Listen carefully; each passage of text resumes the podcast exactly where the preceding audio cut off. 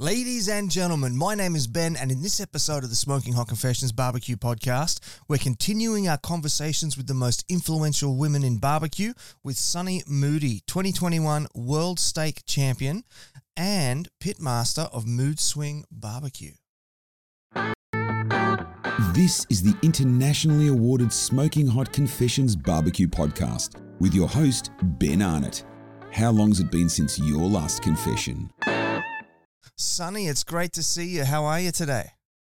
I'm good. How are you?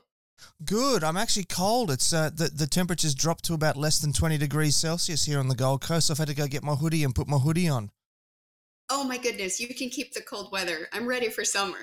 Yeah, yeah. Well, I was I, I was being a bit uh, a bit facetious there because uh, the Gold Coast is the Florida of Australia. So any any time it gets below about uh, what what's 20 degrees Celsius, around 70 Fahrenheit, I suppose. Anytime it drops under 70, Yep. we start complaining. So Hey, I get the same way here, so that's okay. I'd imagine so. Yeah, yeah. So tell me, uh, what was the last thing that you barbecued? Um, actually, I am prepping right now butts, pork butts, to go on the smoker for a catering event tomorrow. Oh wow! Tell us about that that catering event. What are you doing there? So it's actually a fundraiser. Um, I take a group of girls ages 12 to 18 out into the woods for a week in the summer, and I teach them how to cook over live fire and camping and just take them away from the world with no cell phones or technology or anything. And so tomorrow we're doing a barbecue feast fundraiser because it does cost to take the girls out there. So yeah. Well, yeah, you got to hire that uh, that entire team of security so that uh, to keep them under control once those cell phones and iPads Right. and things get taken away from them. I've only got one. Uh, I've I've got one 10 year old here, and if I try and take his iPad away, whew, it is on. yeah. That's right. Well, that's that's very brave. How did you get into doing that? So it's actually with a church group, and it, they just take 12 to 18 year old girls. So we take them out into the woods and, you know, kind of separate them from the world and help them draw closer to God and teach them life skills at the same time. Oh, interesting. Okay. And is that one of those? Um, is it connected to the behavioral? Uh, No, no, anybody can come. It's just girls ages 12 to 18. okay. Interesting. Cool. Yeah. I'm I'm glad to hear then that we're not going to see a documentary on it. Um, and uh, and and what really goes on. Sorry, you, you you- you've probably got no idea what I'm talking about. I've just been watching a series on Netflix about these um these uh, behavioral camps that these kids go on out in the woods Yeah. and and the yeah, the, so the I truth of have what really friends goes. that go out and teach those. Yeah. Oh right, okay. Yeah. Wow. Alrighty, so let's let's uh, let's uh, link back to barbecue then. What's your favorite thing to barbecue for yourself? Like, what what do you love to eat? Ooh, uh, well, this sounds funny. My favorite thing to barbecue would be ribs. And I do love to eat ribs, but I truly do love chicken. And I know everybody says, my husband even says, that should be a vegetable, but I really like chicken. That should be a T-shirt. Chicken should be a vegetable. I, I love that. chicken just because you can flavor it in so many different ways and it'll take on that flavor. So, you know, with beef, you want the beefy, meaty richness to stand out, and pork, I want it a little bit sweeter. So, with chicken, I can basically make it whatever I want to make it. Yeah, it is. It is very adaptable, definitely. And then uh, I've I've seen that you've got a, a new hasty bake barbecue out there. Is that your favorite barbecue at the moment to use? I would have to honestly say that Goldilocks, my offset smoker, is by far my favorite. She just doesn't get out as much as I'd like her to. Oh, okay. What uh, what what brand of uh, of offset is it? So she's a custom built, but she looks like a Jambo or an Outlaw. But we had her custom built by Kansas City Smoker Co. And she's just an offset smoker. Okay, and is that what you compete on as well? Yeah, that's what I compete on at any kind of KCBS contest or GBA. Um, if I'm doing steak, I will actually compete on a tribal fire grill. Oh, I haven't heard of that one. That's a live fire charcoal grill that's actually super versatile. It's got a flat top. Um, it can be wood or charcoal burning and it's got all different kinds of attachments. So it's got a hood that goes on it, it's got different grilling racks, it's got grill grates, it's got a wok. So it's just super, super versatile.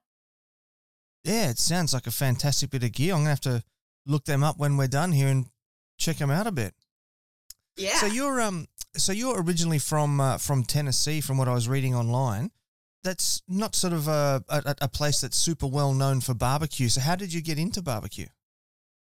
So this sounds funny. I live in Tennessee now, but I've only been here three years. I actually came from out west. I grew up in southern Utah. And then we lived in Las Vegas for five years and Arizona for 10 years, which none of those places are known for barbecue. so, um, my husband actually, at when we moved to Arizona, he got into barbecue and becoming a certified judge and he traveled around doing judging with some of his friends KCBS contests. So he came home one night because he was a welder by trade through high school and college, and he said he was going to build an, a little smoker for our backyard, a reverse flow. And I'm like, okay. So I'm thinking just a patio smoker. But when we went to pick it up a year later, it was actually a 500 pound propane tank gallon propane tank that he had converted into a huge, massive smoker. So we started competitions in catering. yeah, right. With a when your first smoker is that large, you kind of have to, don't you? Yeah. Well, our first smoker was a little patio Traeger model, and that's what I learned on. Um, my first experience was actually lighting the whole thing on fire.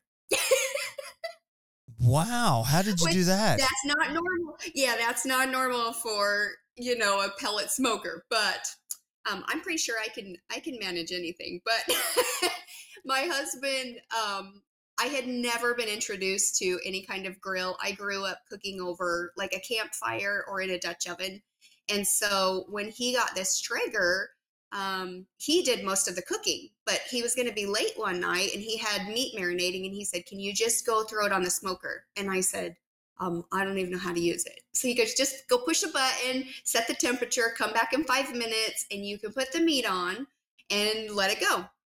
And so I, I was like, I can handle that. I can I can push a button and let it go. So I pushed the button and came back in five minutes, and the entire thing was in flames.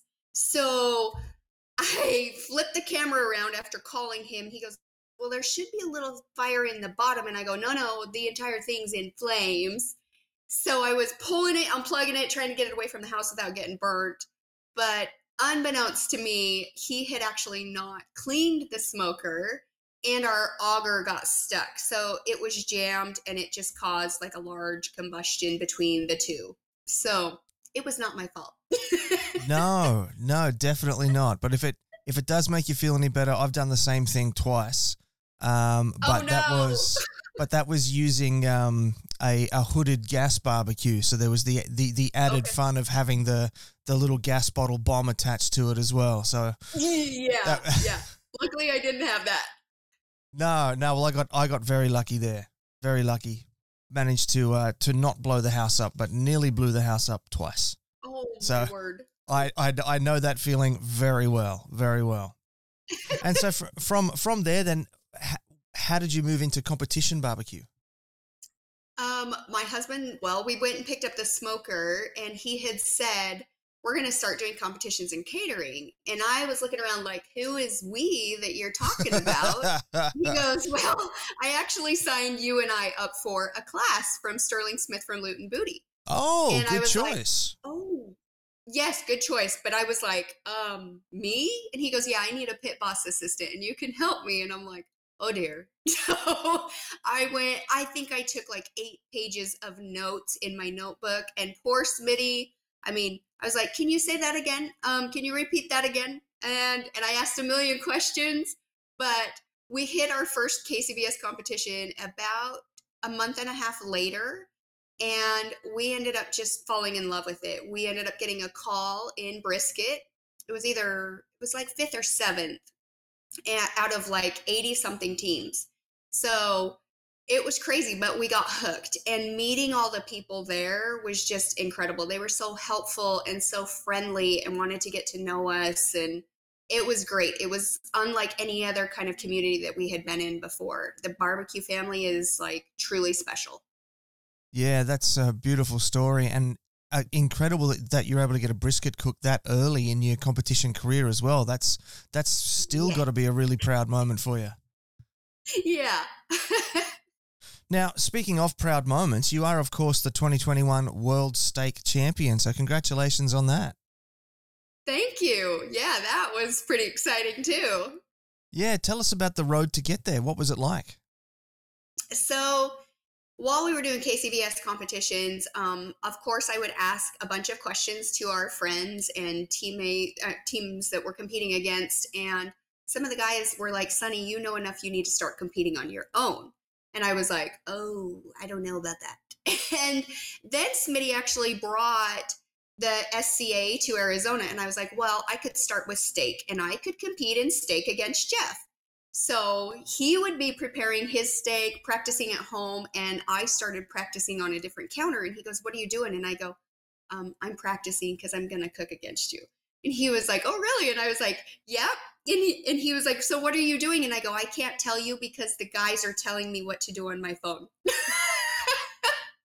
okay. So they had walked me through, like, given me tips and tricks, and I played with things at home and I competed against Jeff, and it kind of became a fun little betting thing that we did between us. Um, we would make just little side bets of who would place higher. It wasn't who would win it all, but who would place higher. And it was like if he won, I would have to take golf lessons, and if I won, um, he would have to take tango lessons, or just fun little things like that. So he did win the first time against us, and that's okay. But the second time, um, I went out and just had a blast and cooked a steak, and I ended up walking first place against everybody, not just Jeff. And there were 78 teams there. And so I actually won a golden ticket to um, World SCA, but as well World Food Championships.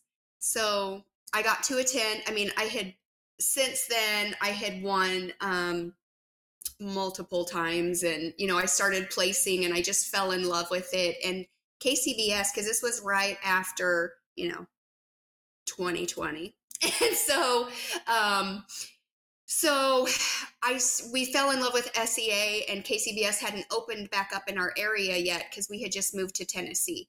So we hit the sca trail and i just ran with steak and fell in love with it and we would still do the KCBS practices at home until they would open up, but we were winning in the SCA. So going into the World Food Championship, um, I was a little nervous. It was really scary because I'd never been to the World Food Championship. Um, I didn't quite know what to expect. I knew that there were different rounds and you were eliminated, and uh, you had to cook more than just meat in a box. And so um, going into that, we ended up having to take our daughters with us because they are their babysitter backed out last minute. I mean, we had all these kinds of crazy things just happening to us, and so I almost backed out a couple days before and said, I can't handle this. Like, we're not going to go. I don't even know what I'm getting into. And he said, Nope, we're loading up the girls and we're taking them with us. We're pulling them from school and we're, we're going to make this happen. And I was like, oh, okay, let's go. so, uh, opening rounds there, we ended up having to cook a New York strip steak, which normally we cook ribeyes in the SCA, and that is what I had won my golden ticket with was a ribeye and taken first. Um, but we had to cook New York strip steaks for the opening round, and there were 40 of us, 40 cooks from around the world, and I actually ended up taking first that day. And after that, your points get wiped out. And going into the finals, the top 10 people move into the final round. And so we're all on an equal playing field, but we had to cook a filet mignon. Plus, we had to use a black garlic umami sauce, and we had to make two sides to go with it a presentation platter, and 10 samples for 10 judges. So in an hour and a half. Wow. So, yeah, and we only had you found out on Saturday if you made it into the top 10 finals and you cooked in the final round on Tuesday and you had to submit like a full on written out recipe um, down to the measurements of every ingredient you were using for your final dish. So I kind of threw it together very last minute because I did not know what I was actually getting myself into or how to prepare for something like this. But I I knew how to grill, I knew how to cook, um, and and I was comfortable with steak and beef, so that didn't scare me at all. It was more or less finding the right um, flavors that would combine with the black garlic umami sauce that we had to use and creating side dishes that would complement it and not be like everybody else. So I thought outside the box a little bit. Um, most people are going to go with potatoes when you think of filet mignon. And I decided to do aged cheddar grits. And I did raspberry chipotle Brussels sprouts. And then I used the black garlic umami sauce to make a mushroom creme reduction sauce that went on top of my filet mignon. And I topped it with white truffle, fresh shaved truffle. So, yeah, very different than what you would expect. But it ended up winning first place. So I was, I, that crowned me the world champion. Um, that was really overwhelming. That day was very overwhelming. I had Jeff as one of my sous chefs, and you can have two sous chefs, and I didn't have time to find anybody else. I had two people back out on me last minute. I mean, oh, another no. one of those little everything was running against me.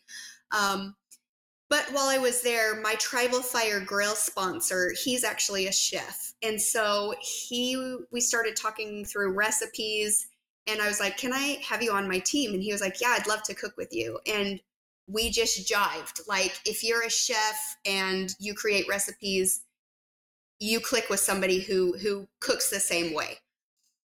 So we just clicked and he knew what I was trying to do and what I was trying to create and we met for the first time as a team, Jeff and I and Trip 30 minutes before we went into the final round. We did not have a practice cook. We didn't um, you know, go shopping together or anything like that. We had only talked through like text messages and on the phone a couple times and then showed up and made it happen. So I knew that it was anybody's game that day because I got to see all the presentations and what everybody made, and they were absolutely phenomenal. Um, so I didn't know, you know, I had no clue who's who was going to win the world championship. Um, but I ended up taking it. And I was told afterwards that I was the first person to actually win first place in ribeye, first place in New York strip, have my points wiped out, and then first place in filet mignon. And I'm the first person that's done that. Wow. That's amazing yeah, work. So, well done. Thank so you. To, kind of fun. Yeah, yeah. So just to clarify a couple of things there uh, that I might have misunderstood. So you you won the 2021 SCA championship, is that right, for steak? And no, that got you so the entry into the, the, World Food Championships? no, so you have to win a qualifying SCA event. So my event that I won um, first place against Jeff and all the other 78 people was a qualifying event. It wasn't the world championship. Ah, so okay. that that got me a golden ticket to the SCA World Championship and to the World Food Championship. I got two okay. golden tickets out.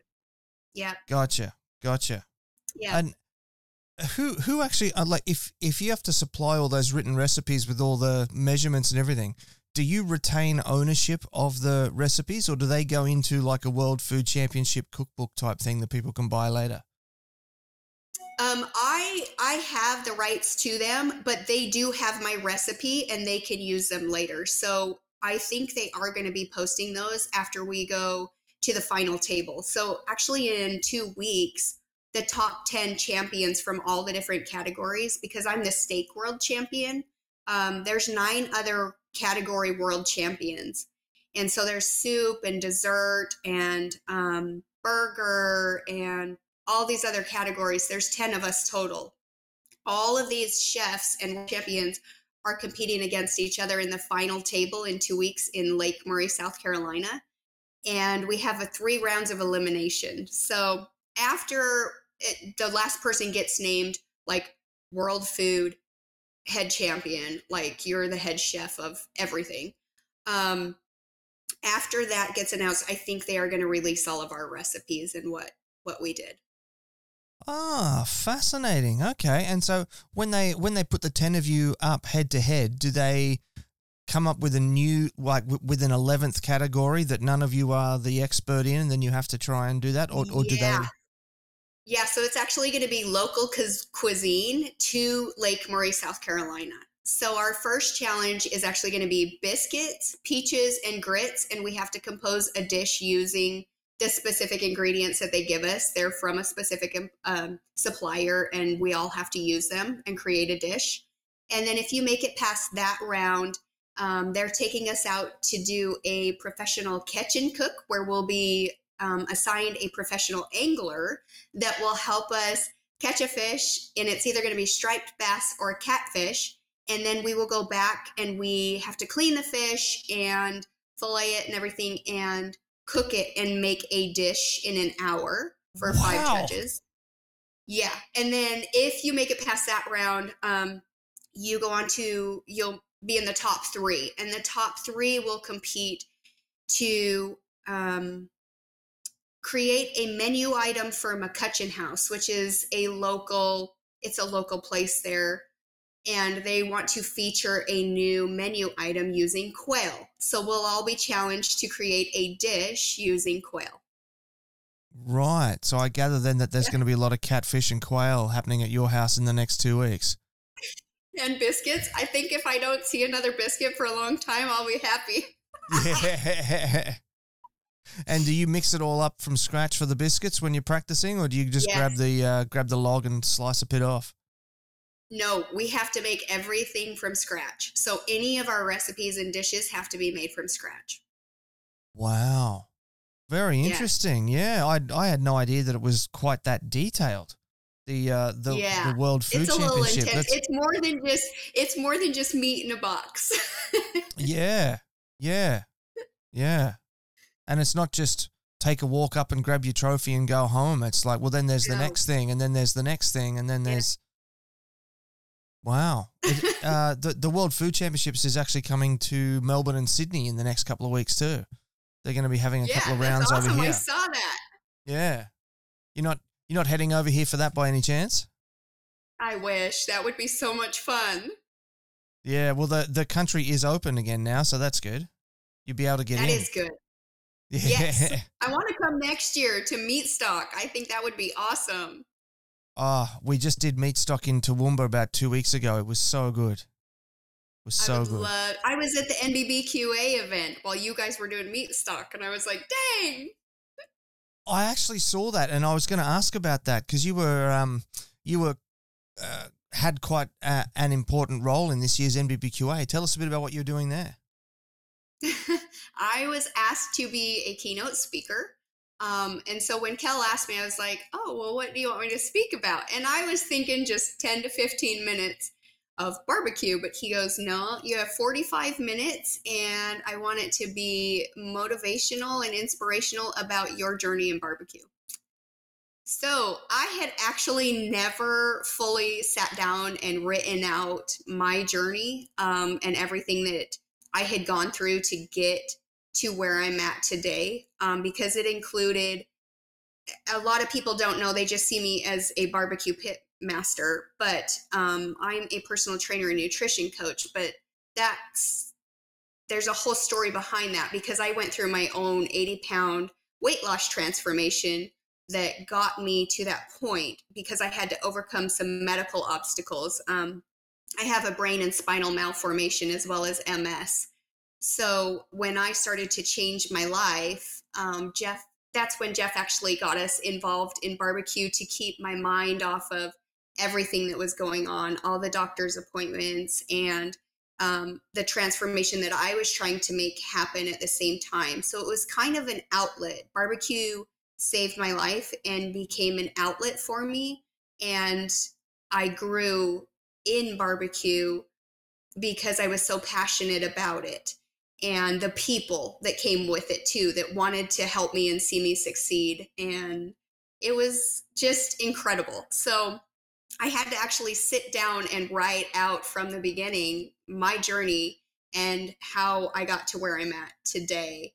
So having to do that was crazy. I mean it took me a long time but um, I gave my speech and I've had a lot of positive feedback about it. I didn't know how well Good. it would go because I've never had to do that, but I got a lot of positive feedback about that. And um, yeah, it was just basically my journey through my health transformation and grilling and barbecue. So, and then as well, I got to be on the master's panel, which I was super excited for because I was basically the newbie. I mean, we had all these legends up there, you know, Leanne Whippen and Moe Cason and Bob Trudnak and um, Junior and Mark Lambert. And, you know, then there's me.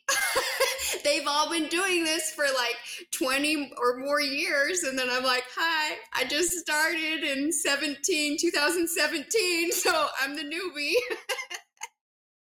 Yeah, right. But wow, that's a lot of fun.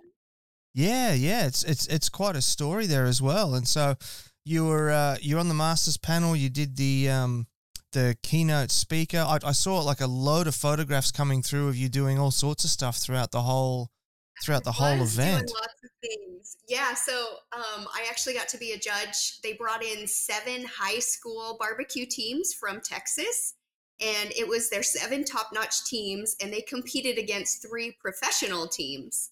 So they had to do dessert, beans, chicken, half chicken, ribs, and brisket. And so I got to go and judge that. And I don't know. I don't know why my mind was closed, but when I sat down, I was like, oh, I'm going to be able to tell the difference between the professionals that have been doing this forever and the high school kids. But let me tell you, there you could not pick out who was a professional team and who was a high school team. I mean, I judged all the categories except chicken, and I had no clue whose was whose. It was absolutely phenomenal. And to see them out there so dedicated in the parking lot with their little teams, manning their smokers and making all this food and just having so much fun was awesome because that's the future generation of barbecue. So I love that they have this going on now. Yeah, it's a really good initiative. I actually met um, the their, their names escape me, but I met them at the 2019 NBBQA conference. It was a gentleman and a lady, and uh, they actually worked at the at the high schools, and they were telling me that um, that the high school barbecue competition circuit is now more popular than the uh, high school football circuit. They're getting more people coming out Yeah. to the barbecue competitions than are coming out to the football games, which I think is going to Yeah. upset quite a few uh, quite a few people. But um, it was interesting Well, and it was wish we could do fantastic. it in more states. I would love to see it in more areas. I mean, even other countries, you know, that would be awesome to get the youth involved. Yeah, definitely, definitely. Look, that's a good point for us to take a short break. We'll be back in just a moment. In our modern lives, there are some things we need more of more time, more money, more love from family and friends. Here at Smoking Hot Confessions, we believe all that can be done through barbecue. If this sounds like you too, then you're going to want to keep the last weekend of July free because we are bringing you Barbe Con. Barbicon is a two day virtual event with the sole purpose of helping you save time, save money, and become the envy of your family and friends. We're bringing the best barbecue pitmasters and business owners from around the country live into your living room. They're going to show you not only what they do, but how they do it. If you're a backyard barbecuer, we're going to shorten that learning curve, eliminate the ruined meals going into the bin, and cement you as a barbecue legend among your family and friends. And if you're a barbecue business owner, we're going to share all the shortcuts to success, the tips and tricks to trim your budget and maximize profits, and build a thriving business that will help you take care of all your loved ones. Pre registrations are open now, so hit the link in the description, bang in your details, and you'll be the first to be notified as soon as the early bird tickets are available, any specials that we're running, when we announce presenters, freebies, and more. So I'll see you there. Got a project you'd like to work on with the SHC team? Shoot Ben an email on ben at smokinghotconfessions.com and let's have a conversation. Alrighty, we're into the second segment of the show now. So I, I thought we'd sort of drill down a bit more into uh, into your barbecue team, Mood Swing Barbecue. However, before that, I did just want to uh, say congratulations on that um, 80 pound uh, weight loss journey. You're, you're the first Thank person you. that I've actually met and spoken to who've told me that you got into competition barbecue to get fit. For most of us, for most of us, it's the other way around. We, um, I hear that a lot. yeah. No, that's great. yeah, that's that great. was that was pretty cool just because um I found ways and that's why I became a nutrition coach as well as a personal trainer after I went through my transformation. Um I found ways when I was going through my transformation. Everybody hears about eating bland chicken, rice, and broccoli, right? That's what you have to eat to lose weight. Um, well, that's not the case. And I learned that from my trainer. So I found ways to make food flavorful on the grill or smoker by using different woods, by using different proteins, by switching up my seasonings, um, and taking out some of the fats and replacing them with broths. Um, switching out some of the salts with sumac because it provides the same flavors. Um, just learning and combining different foods and seasonings in my kitchen and then throwing it on the grill to get that kiss of smoke or on my smoker for a low and s- slow cook depending on what I was making. I actually ended up having trainers from the gym which they were Olympic bodybuilders. Um, they started ordering meat from us because I made it so flavorful without adding in all the extra stuff. You know, all you hear about barbecue being heavy and overwhelming and super sweet or sugary or whatever. I made it flavorful without having to do that because the meat can stand on its own. So, yeah. Very nice. Yeah. And so do you take those recipes into the competitions then, or do you subscribe to I- the somewhat strict barbecue rules for hand ins? Every once in a while, I will play with flavors at a competition. I will get risky, and Jeff goes, You're not going to win. And I'm like, I don't care. I'm going to test the limits today. but most of the time, I do have to conform in order to win. So Fair enough. I still don't like you. no, no, no. So you, you, you mentioned there um, before that you uh, do very well in SCA and you've been doing some KCBS competitions as well. Do you have a particular preference for the low and slow or the or the grilling?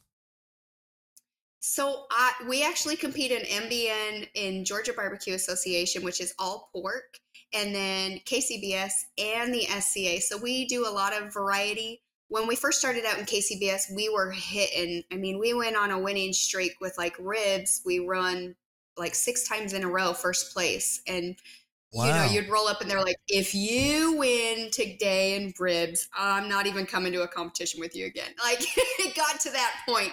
So we were doing really, really well in KCBS when when we were running KCBS, you know, as much as we could. Um, we moved to Tennessee for work, my husband's job, and that's when everything got shut down just a few months later. So that is when we sold our huge re, um, reverse flow smoker and we started building Goldilocks, our little custom offset smoker. I mean, she's really not that little, but she's smaller than the huge one.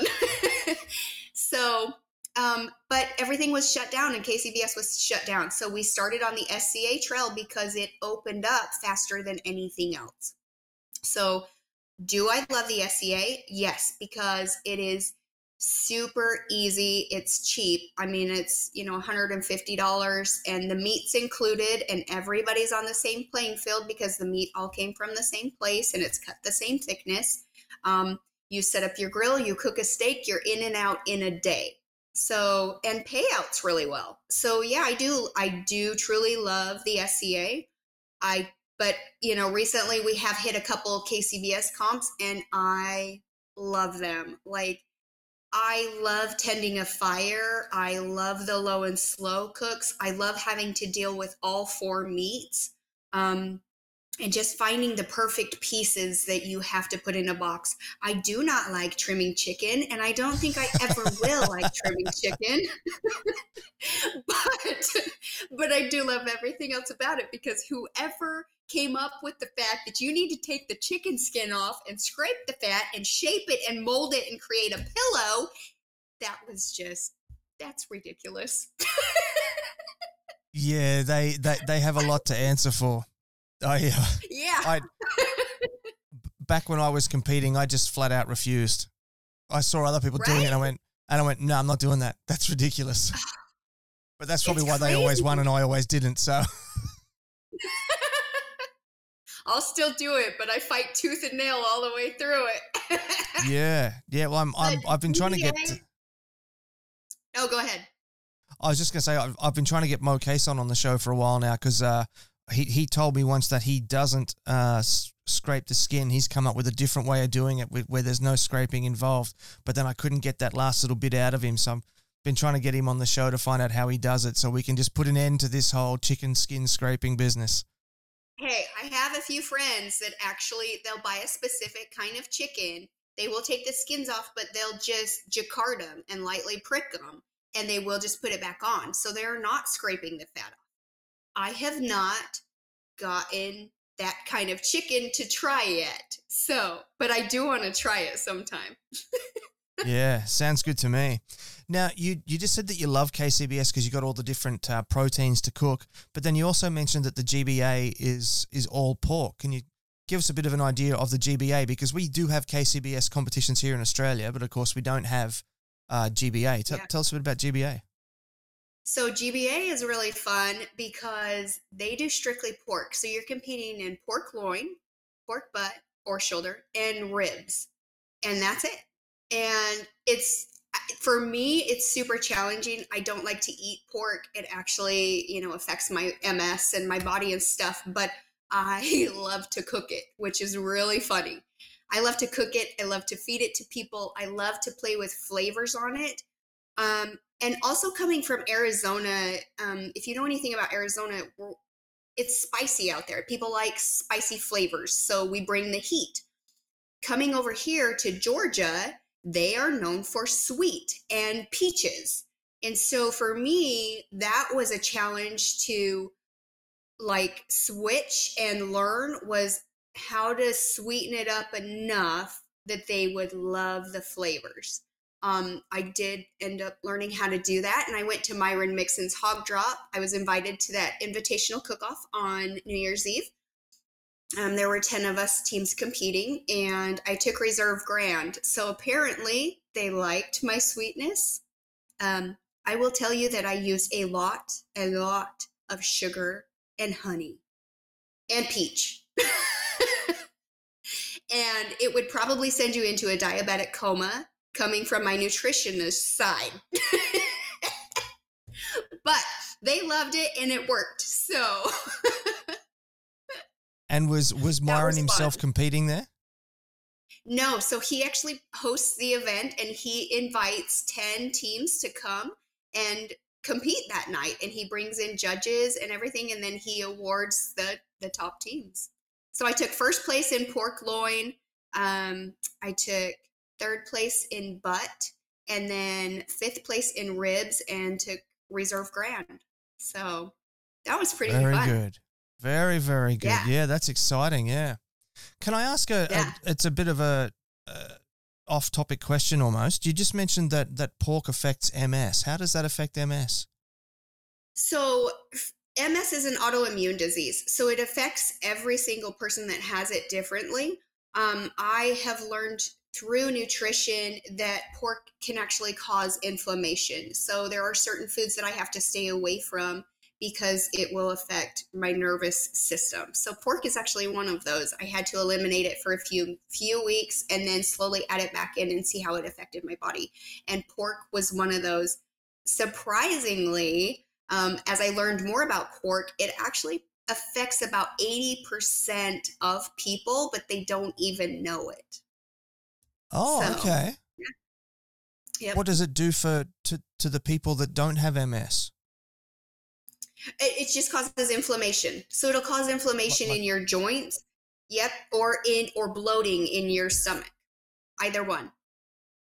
Oh, okay. So next time I Yeah. uh, I I have a sore stomach after eating pulled pork, I can blame it on the uh, on the in Yes. on the inflammation and not on the not on the four pounds that I ate personally. That's right. That's right. Okay, that sounds good to me. Sounds good to me.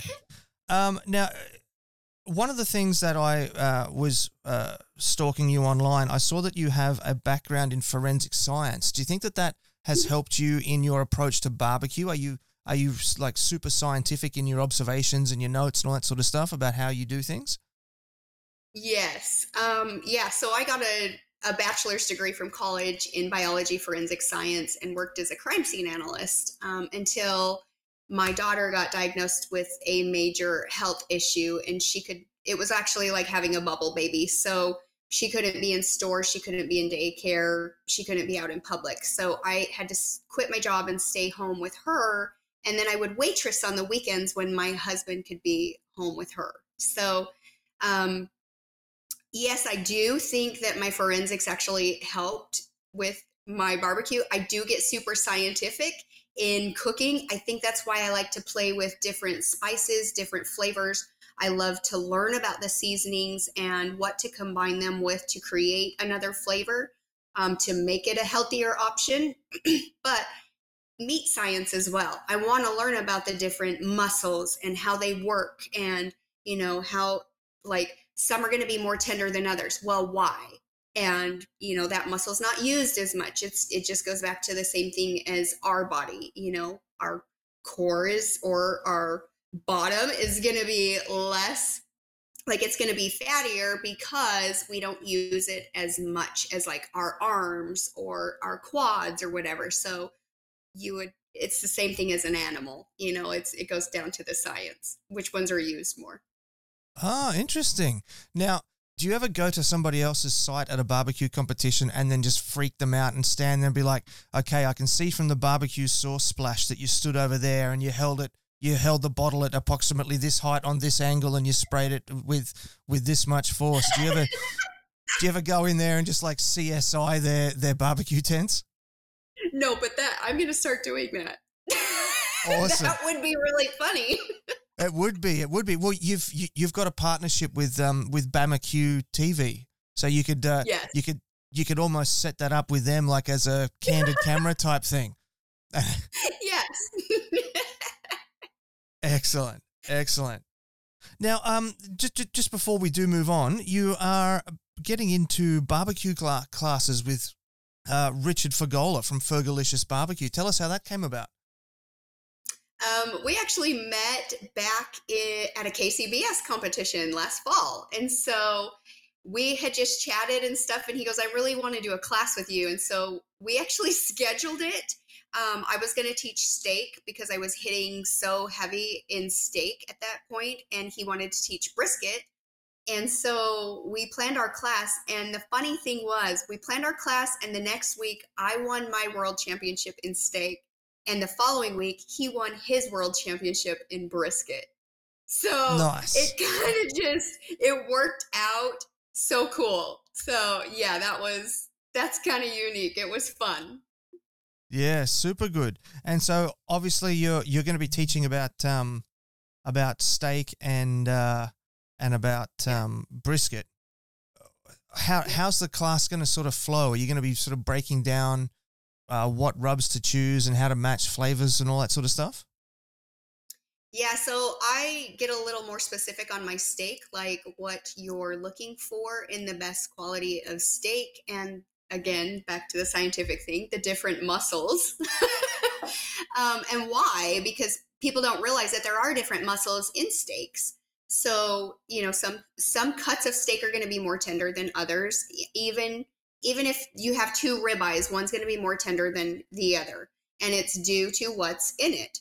So I break it down that way as to how to choose the best ribeye, and then um, going into how to treat it. You know, whether you need to marinate it or salt brine it or just jacquard it, and then to optimize the tenderness. What flavors go best on top of it to create a balanced flavor profile, and then the best way to cook it. Oh, so good. And then much the same Yeah. with the with the brisket as well. Yes. Yep. That sounds like it's going to be a great class. I really wish I could get there. I'm uh, I'm I'm Yeah, a I bit wish you could jealous that I'm not going to be able to get there. Yeah.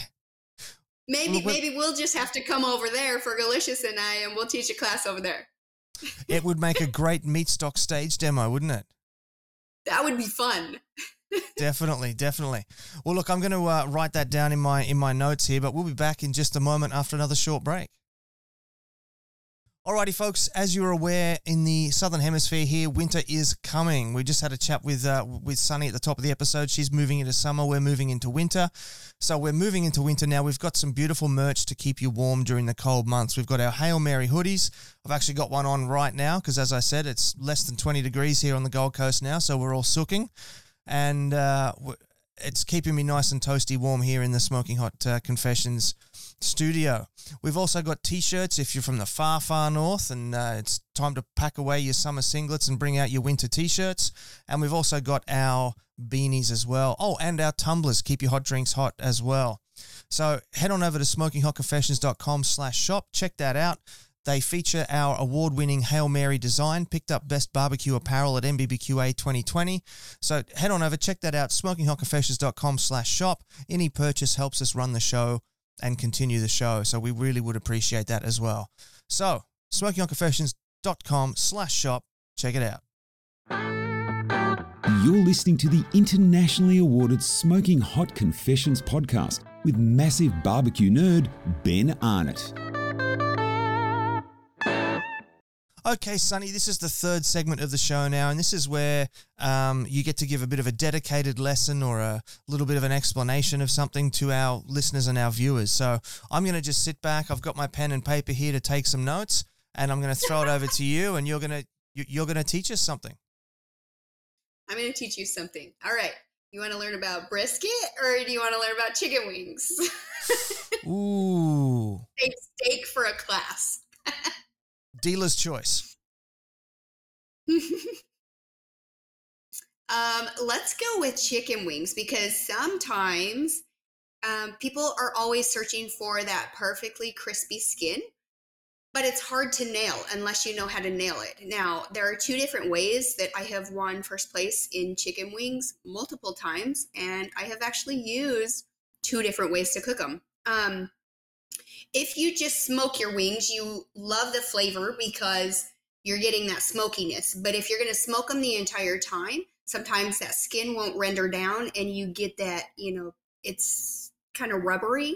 You don't want that flavor in your mouth or the skin's rubbery. So you can actually, I like to um, soak mine in a chicken soak overnight and then I'll remove them and I'll pat them dry and I will sprinkle either rice flour or baking powder over the top of them, just lightly over all the chicken wings on both sides. And then I will season them. Then I'll throw them on the smoker for a while. And then um, I will actually take them out once they've received enough smoke and I will flash fry them. And the reason being is flash frying them is going to crisp up that skin just like you want it, but it's still going to be bite through. So I won't pull my chicken wings off the smoker until they hit about 180. Now that sounds funny because they should be done at 180. But with chicken wings, you can actually take them higher and they the tendons and the cartilage and everything that's in the chicken wing is going to break down further. So you're actually making it more tender inside and more moist. So I'll pull them off around like 180, 185, and I'll flash fry them in a fryer. And then I'll pull them out when they're in between 195 and like 203, almost like a brisket. I mean, that sounds funny, but it's really true. They will render down, the skin will crisp up, and then you can either sauce them or hit them with you know a dust or more seasoning if you want dry wings. But that's one way and you get that smoky flavor.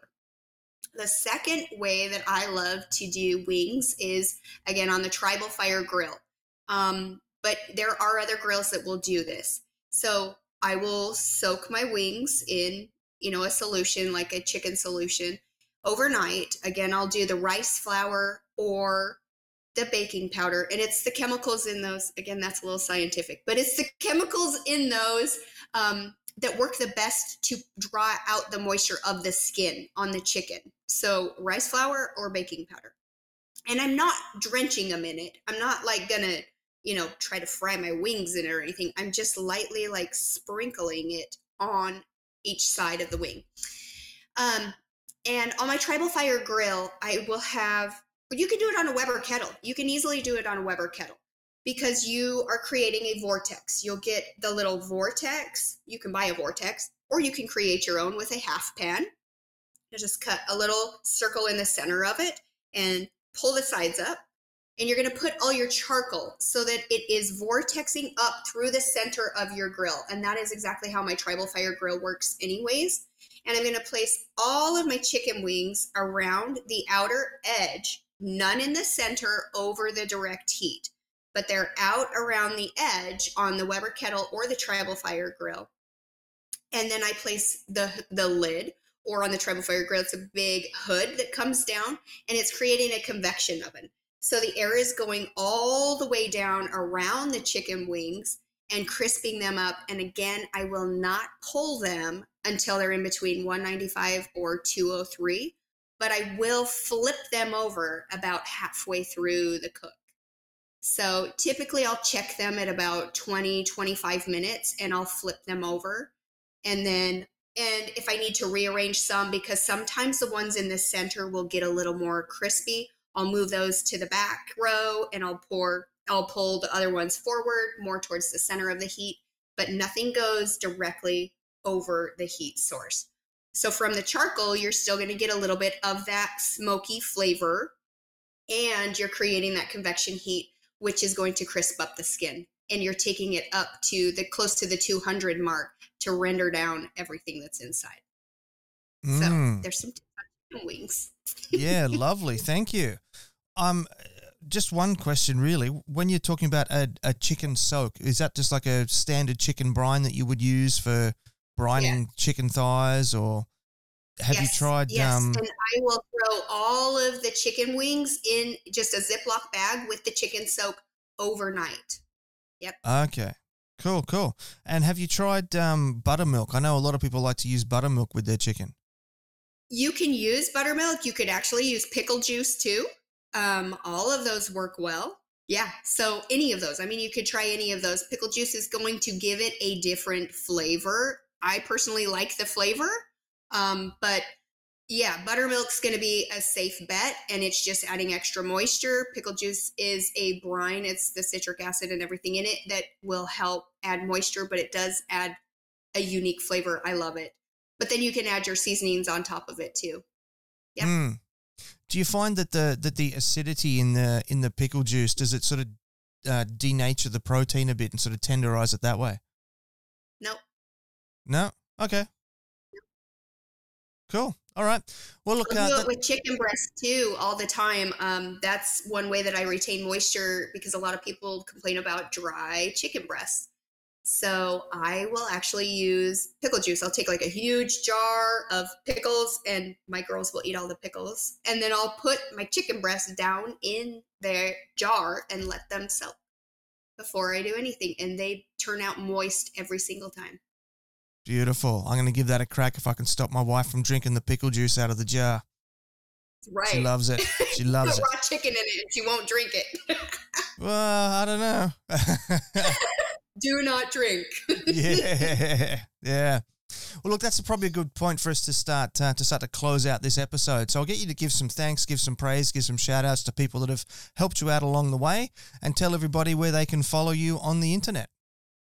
Yeah, absolutely. So there's quite a few people that I have to thank. First of all, my barbecue family, because I wouldn't be where I'm at today without them, including Smitty, Sterling from and Booty.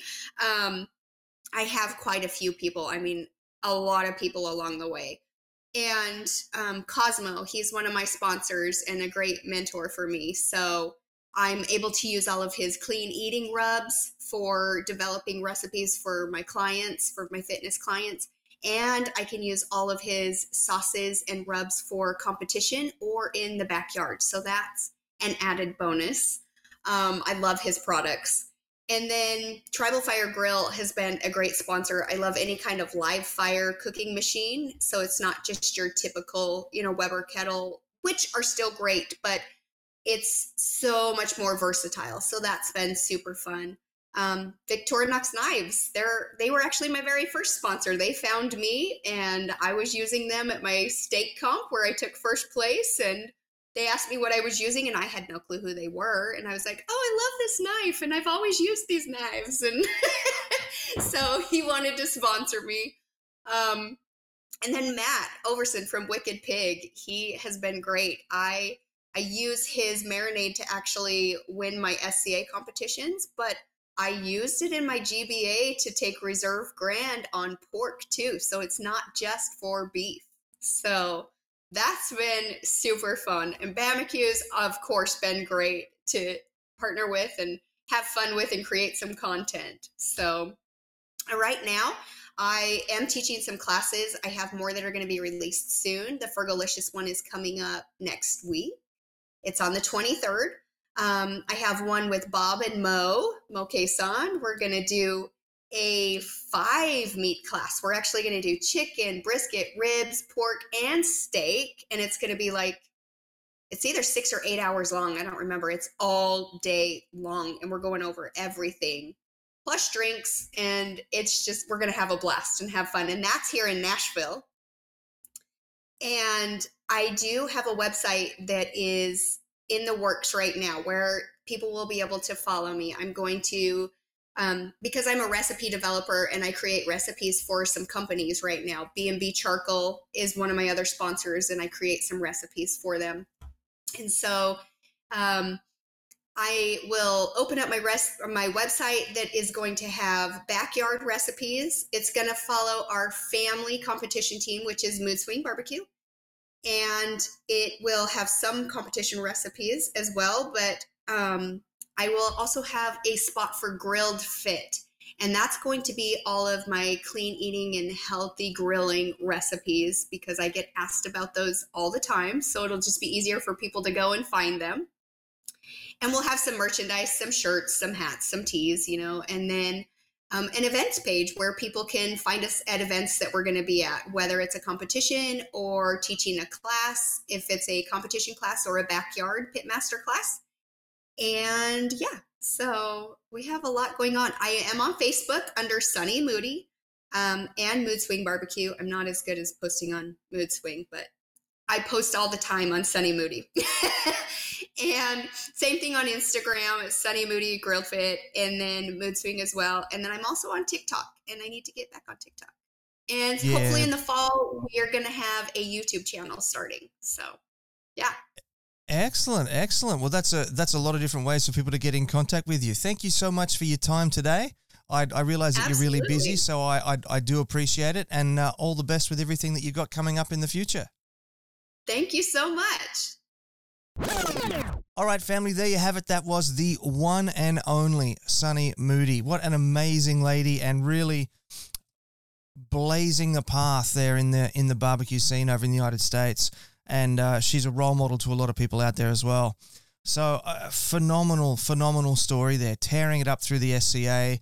Uh, personal invitations to go into a private competition at the Myron Mixon compound. I mean, you know, that's that's bucket list type uh, content for for everybody I know in the barbecue scene. So that's really good stuff and really fascinating story. Now that is a wrap for today. So remember, Barbe Con is coming. It's a the online two day virtual conference that we're going to be beaming into your lounge rooms. You got all the best t-shirts, hoodies, beanies, and whatnot over on smokinghotconfessions.com slash shop. But that is it for today. So until next time, take care of each other and keep on queuing. Thanks for listening to the Smoking Hot Confessions podcast. Head on over to smokinghotconfessions.com for recipes, tips, and Ben's own confessions.